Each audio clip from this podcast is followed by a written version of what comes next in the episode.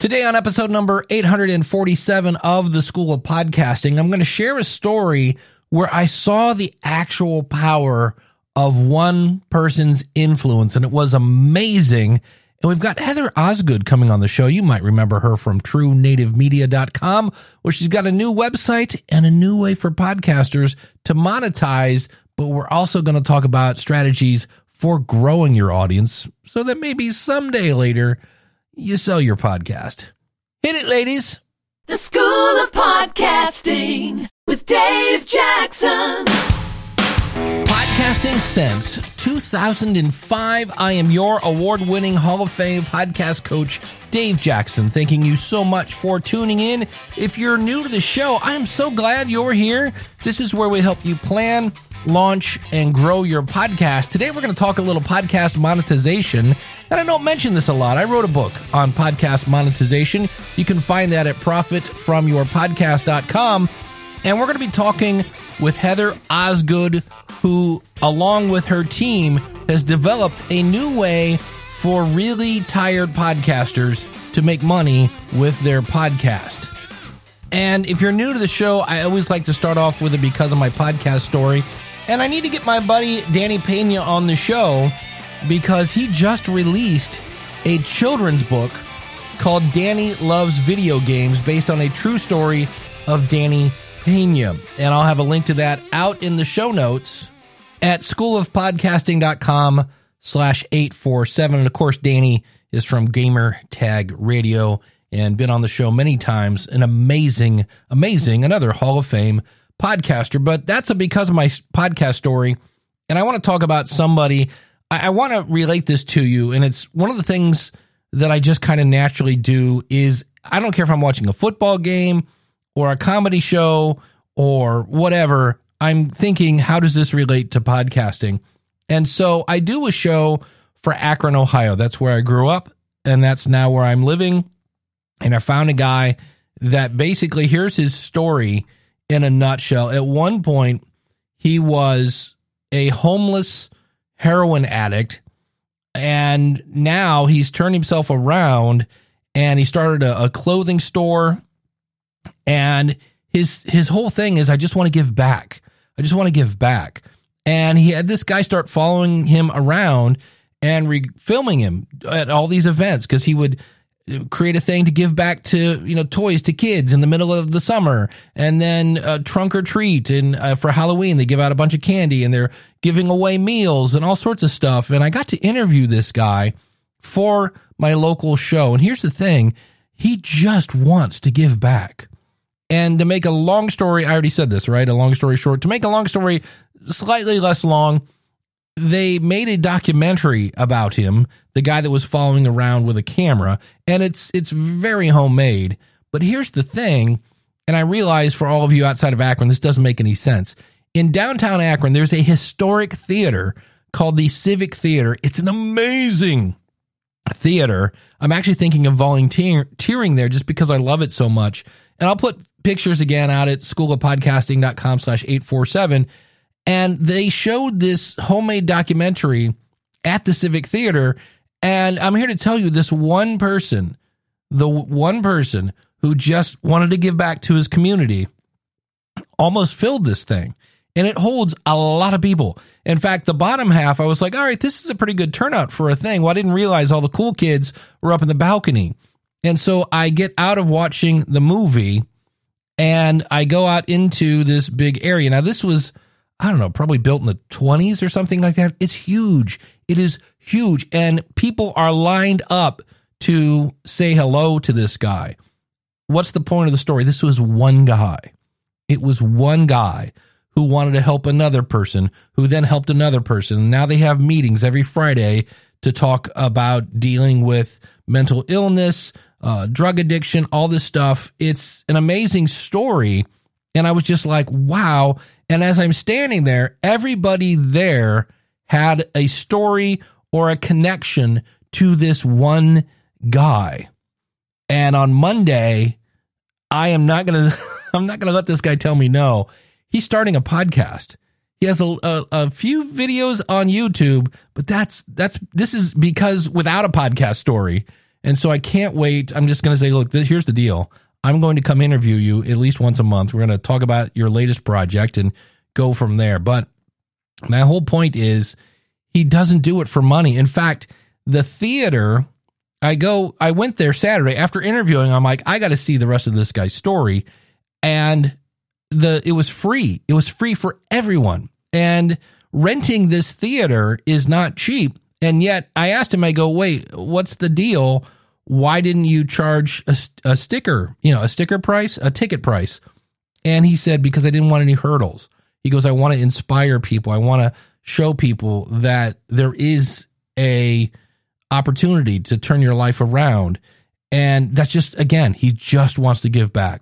And so what does he do? He's serving an audience, again, bringing it back to podcasting, giving them what they need, which is mental help. They need to feel like they're not alone. They need food in some cases. They need money.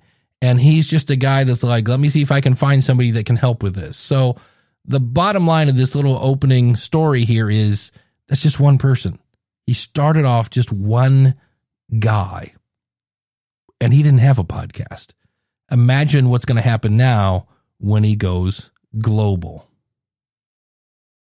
All right, before we get to my conversation with Heather Osgood, you might know her from truenativemedia.com. She's been on the show before. She helps you find advertisers.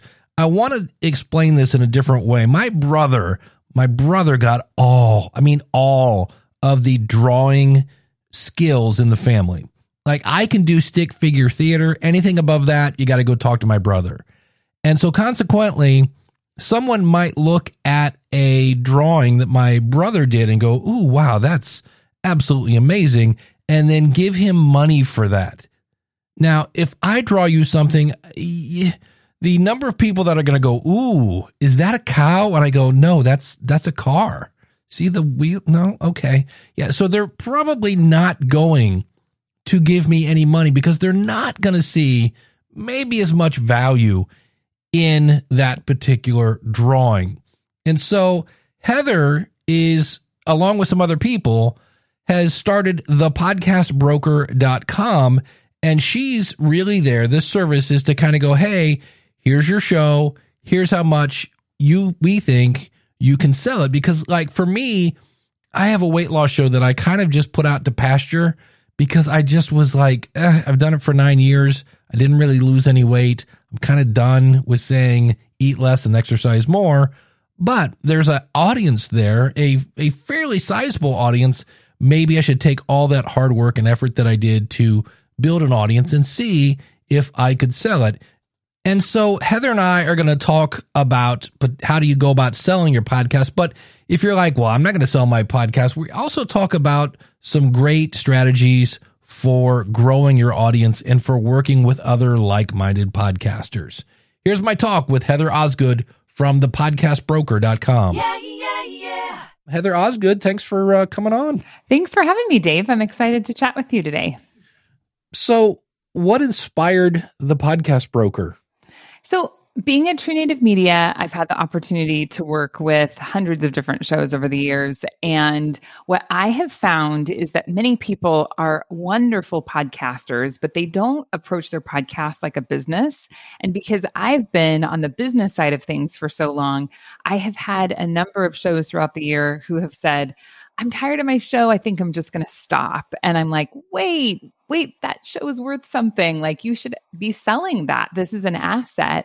But at the time, there really wasn't an easy way for people to sell podcasts. Like, you know, of course, you've got the Gimlets and the Wonderies and, you know, these huge production companies that can get sold for millions of dollars, but the average podcaster doesn't have access to that. And so my thought is, you know, we buy and sell all kinds of different digital assets. Why are we not buying and selling podcasts? And so that's why I started the company.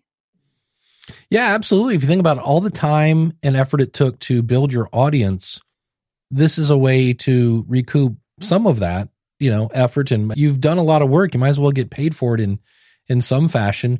What kind of prices are we looking for? I know some people are like, oh my gosh, I'm going to retire and buy a boat. And I'm like, hold on. just a second. What do you look at when it comes to appraising a podcast? Yeah, that's been a really interesting job. And so we've had the company launched for about a month now, and I have been super excited about the number of podcasters that have reached out and said they wanted to sell their shows. On the flip side, I've been really happy that we've had a number of people want to buy shows, which has been really cool. But my job is actually valuing these shows and saying, okay, if you were going to sell it, what would you sell it for? And it's really been just super fascinating to see podcasts and the sizes of their audience and how much money they are or aren't making. Like I got one the other day where they're getting 7,500 downloads a month and they're making $186,000 a year. And I was like, you go. Like I'm not sure what you're doing, but you are out there hustling. But when we think about selling a podcast, if you have 7,500 downloads a month and you're making almost $200,000 a year, that means you are really working hard to sell sponsors and do all kinds of things for your show to get that money in.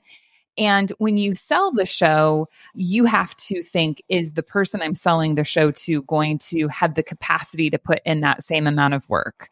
And so really what we're doing is we're looking at the show and saying, from a programmatic revenue perspective, if we didn't touch this show again, how much money do we think it could generate in the next couple of years? And so that's kind of really how I'm looking at the value. Now, of course, there are other things to consider as well. If you've got a show that's in a really kind of niche genre, that's going to be worth more than a show that, you know, is maybe you and your cousin making jokes. So it does depend a lot on the audience you have and how well developed the whole brand is. So, you know, certainly I've had folks who have come to us and said, I want to sell my podcast. And that comes with a well-designed website and with 4 social media outlets that already have followers. So it does depend on how developed the overall brand is as well. So you mentioned this has been going a month. So congrats on that. You're off the ground and running. Who else is helping you with thepodcastbroker.com? Yeah, I'm really excited to be partnering with Ben Richardson and Alberto Betella from RSS.com. They really have an extensive tech background. So I'm kind of the ideas salesperson marketer here, and they're the ones that really have all of that tech knowledge. And so we're really excited to build a cool platform that eventually, you know, will be, you know, a marketplace where people can just even go on a website and say, oh, want to buy that podcast, you know, want to buy that one, kind of put it in a basket and go. So we're not there yet, but, you know, being able to partner with those two is really going to be, you know, an asset for us so that we can build that. Well, so let's say I sign up. Is it free to sign up? Yes. At this time, it may not always be, but at this time it is free. Mm-hmm. Yeah. Cause I'm sure it takes time to take a peek at everything. So I sign up. And somebody says, hey, I want to buy the Logical Weight Loss podcast. And I go, okay. And we come up with a price that we're happy with. How do you actually facilitate the transfer of power or whatever, the transfer of the show to somebody else? For sure. So the podcast broker will take a percentage of the overall sale price, and it depends on how much you sell your show for. There are different ranges depending on the amount. But the seller and the buyer will work together. So we really, in essence, are the matchmakers. So we would say, hey, Dave, I've got this company that wants to buy your show, and then, or person that wants to buy your show. And then we would connect the two of you, and we'll give you resources to use, you know, an attorney. But that is something that you would have to pay for and work out between the two of you. So if you decided that you wanted to sell it and the buying party said, great, we were happy to buy it from you, but we want you to record one episode a month for the next year, let's say, that would be something you would negotiate. So the two of you would negotiate the terms, and then everything would go through an escrow service, which then allows kind of for the distribution of funds. Yeah, it's weird. You're connecting with basically strangers, mm-hmm. and then you have to trust them. So that's where the old escrow comes into play, mm-hmm. and that whole 9 yards. So obviously you're a month in. Anything surprise you so far either on the selling side or the buying side? Yeah, I think the very biggest surprise for me has been that, as you mentioned about your podcast, that you're kind of like, hey, I think I might be ready to sell this. And really the reason I created it was because I felt like so many people were tired of doing their shows and would want to sell them. I have been shocked at the types of buyers that are coming to us. So I would say without all of them, 100% of the buyers that have come to me so far are buyers that want the host to stay in place. So they're folks who are looking to build networks and they want shows. And what I find really fascinating is from the outside, I'm like, well, you don't need to buy a show. Like, just go find shows that want to be part of your network. But I think it's very smart of them, because if you're building a network and you've got 50 shows and you don't own any of those shows, you have the ability, of course, to profit from those relationships, but there isn't the overarching value of the organization as it would be if you owned all 50 of those shows. So I certainly am seeing that the buyers are wanting to purchase well-established podcasts that have a decent following. I think the other thing that's kind of fascinating is that they want there to be an audience there, but they also want there to be growth, right? So they don't necessarily want to buy a show that's totally tapped out with this massive audience. They want to buy shows that they feel like, hey, if I purchase this show, I keep the host, we redo the cover art, we, you know, maybe work a little bit on the audio, we put effort into, you know, the cross promotion, audience development, like how can we take a show that is solid but still has some growth. And so I've been really fascinated by that, because I kind of expected that people would want to buy a show and take it over, I think, for themselves, or have the host go away. And so far, at least from a buying perspective, that hasn't been the case. And I'm assuming this is kind of a silly question, but if somebody gives you, like, they meet your price, mm-hmm.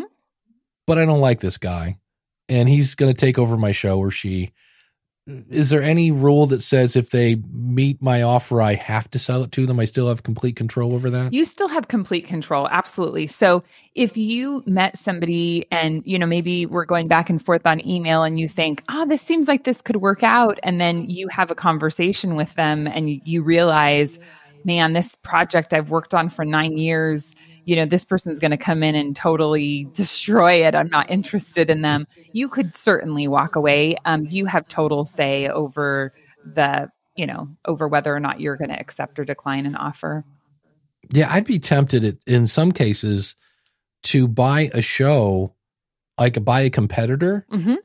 and then redirect their feed, yes. but not everybody may be into that. They're like, hey, I'm going to basically make your show evaporate, but I'm going to take all your listeners and point them at me. So that might be an interesting strategy. Yeah. The other thing that I think has been really fascinating, you know, in terms of surprises, is I thought we would have more people who are not producing the show anymore. So I would say 90% of the inquiries I've had for people who want to sell their shows have been from podcasters who are actively producing episodes, because I think that you're spot on in terms of audience development. There is a lot that could be done with audience growth. You know, I mean, I think your weight loss podcast is perfect, right? I mean, health is a pretty hot topic. And if I had a weight loss podcast, I could purchase your show. I could redirect that RSS feed to my show, and suddenly I've got new listeners.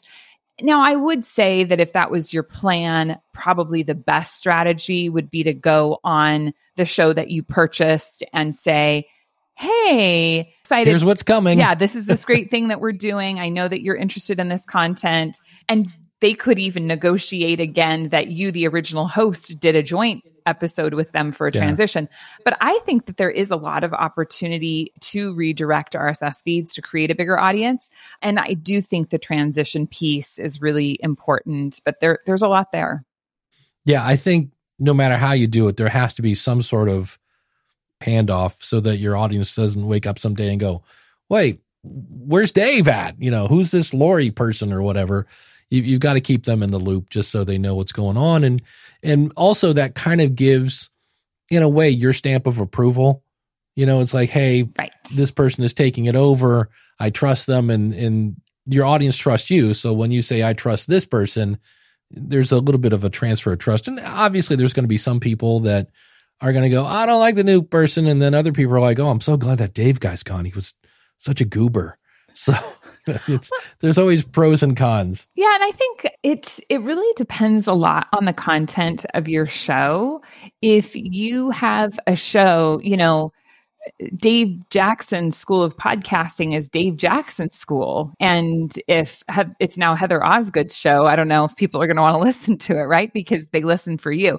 So whereas I do think that there are a lot of topics, and truthfully, weight loss is probably one of them, where people would listen to a show like that because they like the host, but they are listening for the content, right? They're listening because this is something that's near and dear to their heart. And if you're able to get another good host that's providing them with quality content, I think it's very sellable. So, you know, you have to examine the content that is being sold. You know, I keep using the example of Joe Rogan. If you take Joe Rogan out of Joe Rogan's podcast, what do you have?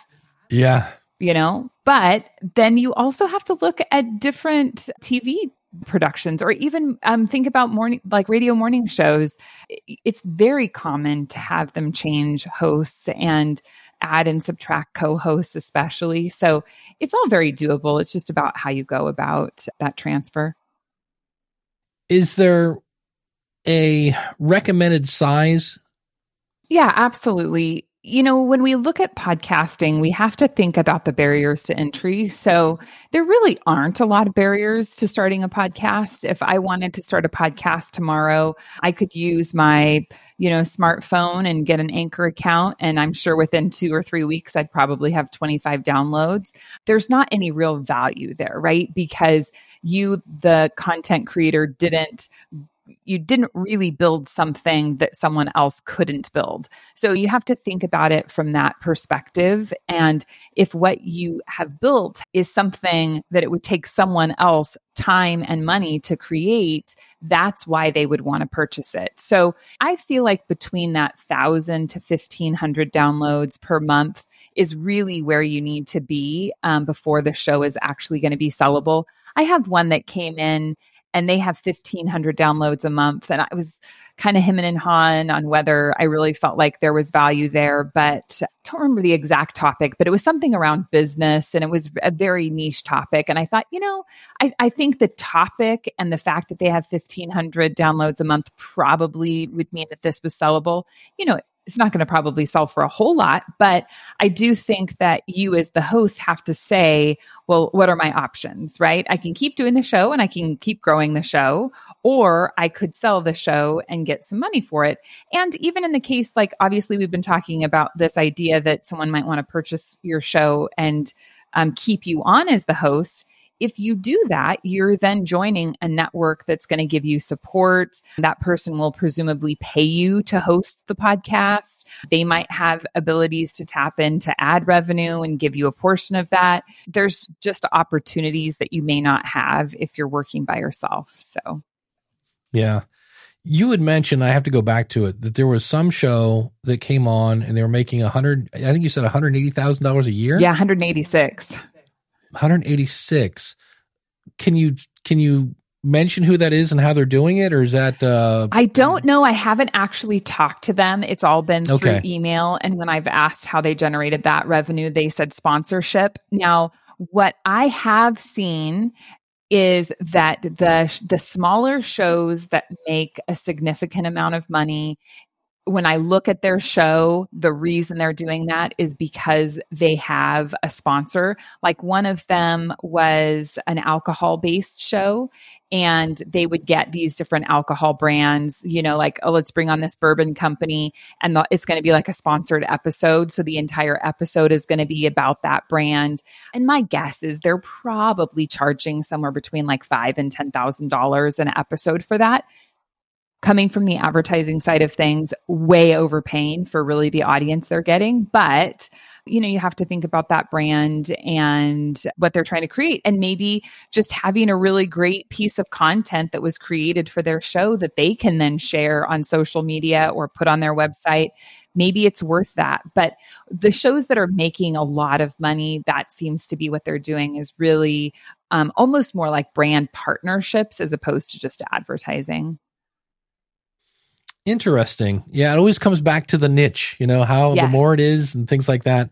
My biggest worry, I am not anti-advertising, but this is a true story. Are there any current kind of standards for, like, if it's an X amount of show, X amount of minutes, you can put this many ads in it? Is there any kind of standard at this point or guidelines? You know, it's funny that you should ask that, because literally this last week, I told my podcast recruiter, I'm like, okay, you need to create some guidelines so that when we talk to shows, we can tell them. Because what we have a tendency of doing at True Native is when we have a show that comes on for representation, we say, well, how many ads do you want? And, you know, then they tell us. And I'm like, wait a minute, these people are crazy. We need to take a little more control here and say, no, you really don't know anything about the space. Let me tell you how many ads we should have. I think that, guys, there's such a fine line. And I won't mention the name of the company, but we were on a hosting provider's website, you know, last week. And they were like,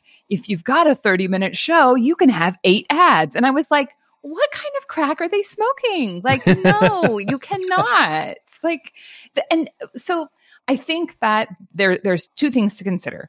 I understand, and I am right there with everyone, that we are trying to monetize this industry, right? We want to be paid for the work that is being done as content creators. I understand that.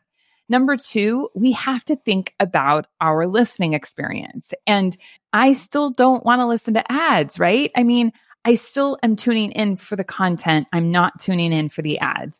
Now, I have had some lower back pain. And this morning I was taking a walk and the ad was, hey, if you're having lower back pain, let me tell you what you need to buy. And what did I do? I was like, oh, I want to listen. What did they buy? Of course, it was a mattress, but still, I was hoping it would be something maybe just a little cheaper. Right. But, you know, I tuned in because I wanted to hear what the host had to say about lower back pain because it applied to me directly, right?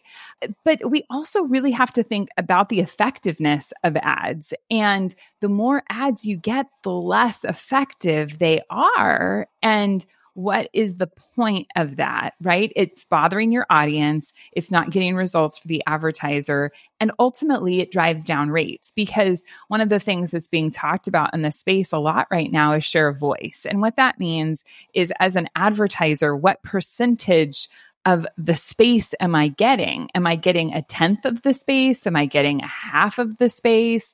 How many ears am I essentially getting in front of? And who am I sharing that ear with, right? And so I think that those are all really important things. So getting back to your point, we do have to be very cautious about how we proceed with advertising if we want to preserve the quality of the experience that we have today.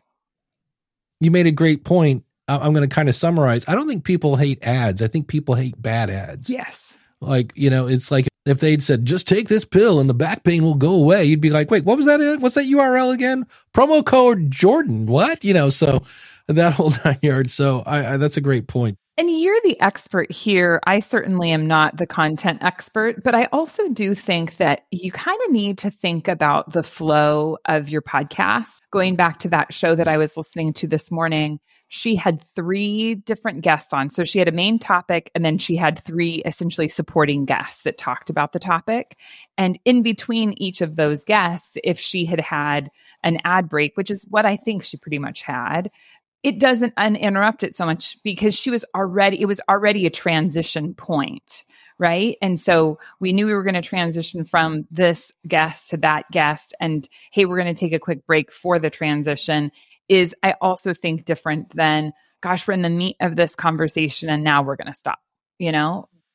Let's kind of switch gears. If somebody, I know right now, the big thing is using your podcast, you then basically buy ads on other shows to run a promo about your show. What is the typical ad spend for something like that? Or is that, I'm going to assume, because it is a podcast question, the answer is going to be, it depends. But Because it is. Every podcast question ends with, well, it depends on the niche and the things, but are we talking hundreds, thousands? What's the typical kind of spend if I wanted to start promoting my show on another show? Well, it really depends. No, I would say that what I recommend is that you think about doing feed drops. So I'm a huge advocate of feed drops. And if you aren't familiar with what a feed drop is, essentially you partner with a show and the show releases a bonus episode on their RSS feed, which is essentially, it could either be a portion, a cut of your show, you know, like maybe a 5-10 minute cut, or it could even be the whole episode, depending on what you negotiate. And then the host of that show says, hey guys, you got to check out this show. It's amazing. Go check it out. And then usually that is going to be in that person's feed for 30 days. And at the end of 30 days, you usually pay like a $40 CPM. And I think that that can be a really super effective way to promote your show. And at a $40 CPM, I mean, obviously, you know, you're talking probably at least in the hundreds, if not the low thousands to do something like that. And I would say that if you want to just run ads, that's probably where you're going to be spending. I would say in most cases, you're probably not going to spend less than $1,000 to run ads. But I think that those are good strategies. Yeah. And for me, the part that just, you have to, again, it's kind of obvious, but be sure to pick a show where you share an audience, because it doesn't make any sense to promote the heavy metal show on the knitting podcast. That there may not be a lot of overlap unless grandma really wants to bang her head. Mm-hmm. You know, that kind of thing. So. Yeah. The other thing that I heard a couple of weeks ago from one of our shows that I thought was a really brilliant idea is if you can find a show that will do a feed drop, but instead of doing a bonus episode, they put the feed drop at the end of their episode. At the beginning, they would tease it. So they would say, hey guys, there's this great new parenting show called Moms Are the Best, and stay tuned after our episode to learn more about that. And then at the end of your episode, you say, oh, hey guys, I told you I was going to introduce this new show to you. We're going to go ahead and play 15 minutes of that show so that you can get a taste of what it's going to be like, and head on over and subscribe to their show. That's a really good way to get people to actually listen, because when it's a bonus episode, you may not get as many listeners. So I thought that was a pretty smart idea too. It's right out of the pages of HBO. I'm watching whatever the latest dragon woman, whatever throne thingy. Because I said to myself, you know, I really miss Game of Thrones. I'm looking forward to finding a TV show that's shot so dark I can't even see really what's going on. And they came back out. I was like, that's exactly what I was looking for. But they'll say at the beginning, of course, they always promote one of their other shows, but usually it's like, stay tuned after the episode for behind the scenes, blah, blah, blah. And there are times when I will be doing something, because usually when it's over, I'm done. And I actually watched one of those and I was like, oh, I should be watching these more often, because it's, first of all, half the people that I think are British are not, and half the people that I think are English have a British accent. And I was like, you are a much better actor than I thought you were. So that whole, hey, stay tuned at the end is a great strategy for getting people to check out something new. So yeah. And if you can find somebody to swap with you, I feel like that's the best, because then you're not having to exchange money. So I think that's a really good way of doing it. Any other strategies that you see people using that you go, oh, that's a good one? You know, I have been a very big proponent for many years of podcast listeners listen to podcasts. So as much as you can try to reach podcasters through other shows, that's a good way to grow audience. But I will say that we've been doing cross-promotion meetings with our similar genre shows lately. And so it's been really fun for me, because I get to hear what everybody talks about and what's working. And everybody says that TikTok is really doing wonders for their show. And so, you know, I'm not personally on TikTok, but I hear that it's a great place, and you do have to commit. I don't think it's something where you can just create one or two posts and then say, oh, look, I just grew my audience by 10,000. But if you're willing to dip into that, it sounds like there's a lot of traction that's happening there. If you want to sell your show, or if you have any questions about advertising, you can find Heather over at truenativemedia.com. And if you want to sell your podcast or buy a podcast, check out thepodcastbroker.com. Heather, thanks so much for coming on. Thanks for having me. It's been great. So again, just to, for me, I don't want to inspire a bunch of people to quit their podcast, but if you're tired and you're just, I don't want to do this show, and it's been that way for a while, and you took some time off and you came back and you're still, and you've got a significant amount of downloads, it's free right now, thepodcastbroker.com. Thanks so much for listening. Next week, I'm going to let you know, because somewhere in this episode, you heard me say, text blah, blah, blah, to yada, yada, yada, and I'll do this thingamabob for you. And the reason I'm being very vague is I did that dynamically because I'm playing with a tool. And so next week, I think, in theory, that's going to be one of the most cost-effective ways to make it super easy to follow/subscribe to your show. And of course, if you have any ideas for a future episode of the School of Podcasting, I am wide open for ideas. I do this show for you. I thank you for listening. And if you're looking to plan, launch, grow, or monetize your show, I would love to help you. Come out and join the School of Podcasting community, where you get unlimited access to me as well as other brilliant podcasting minds, along with all the fun-filled courses and everything else. Schoolofpodcasting.com/listener. Until next week, take care. God bless. Class is dismissed.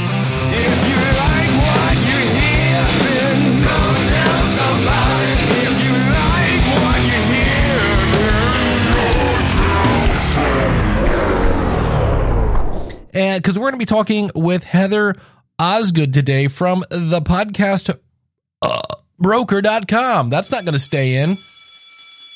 And so if you're getting, 24 downloads on an Anchor show, I don't think it's time to put a down payment on that house just yet.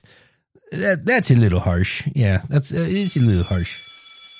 I got fiber. Who could ask for anything more? Yeah.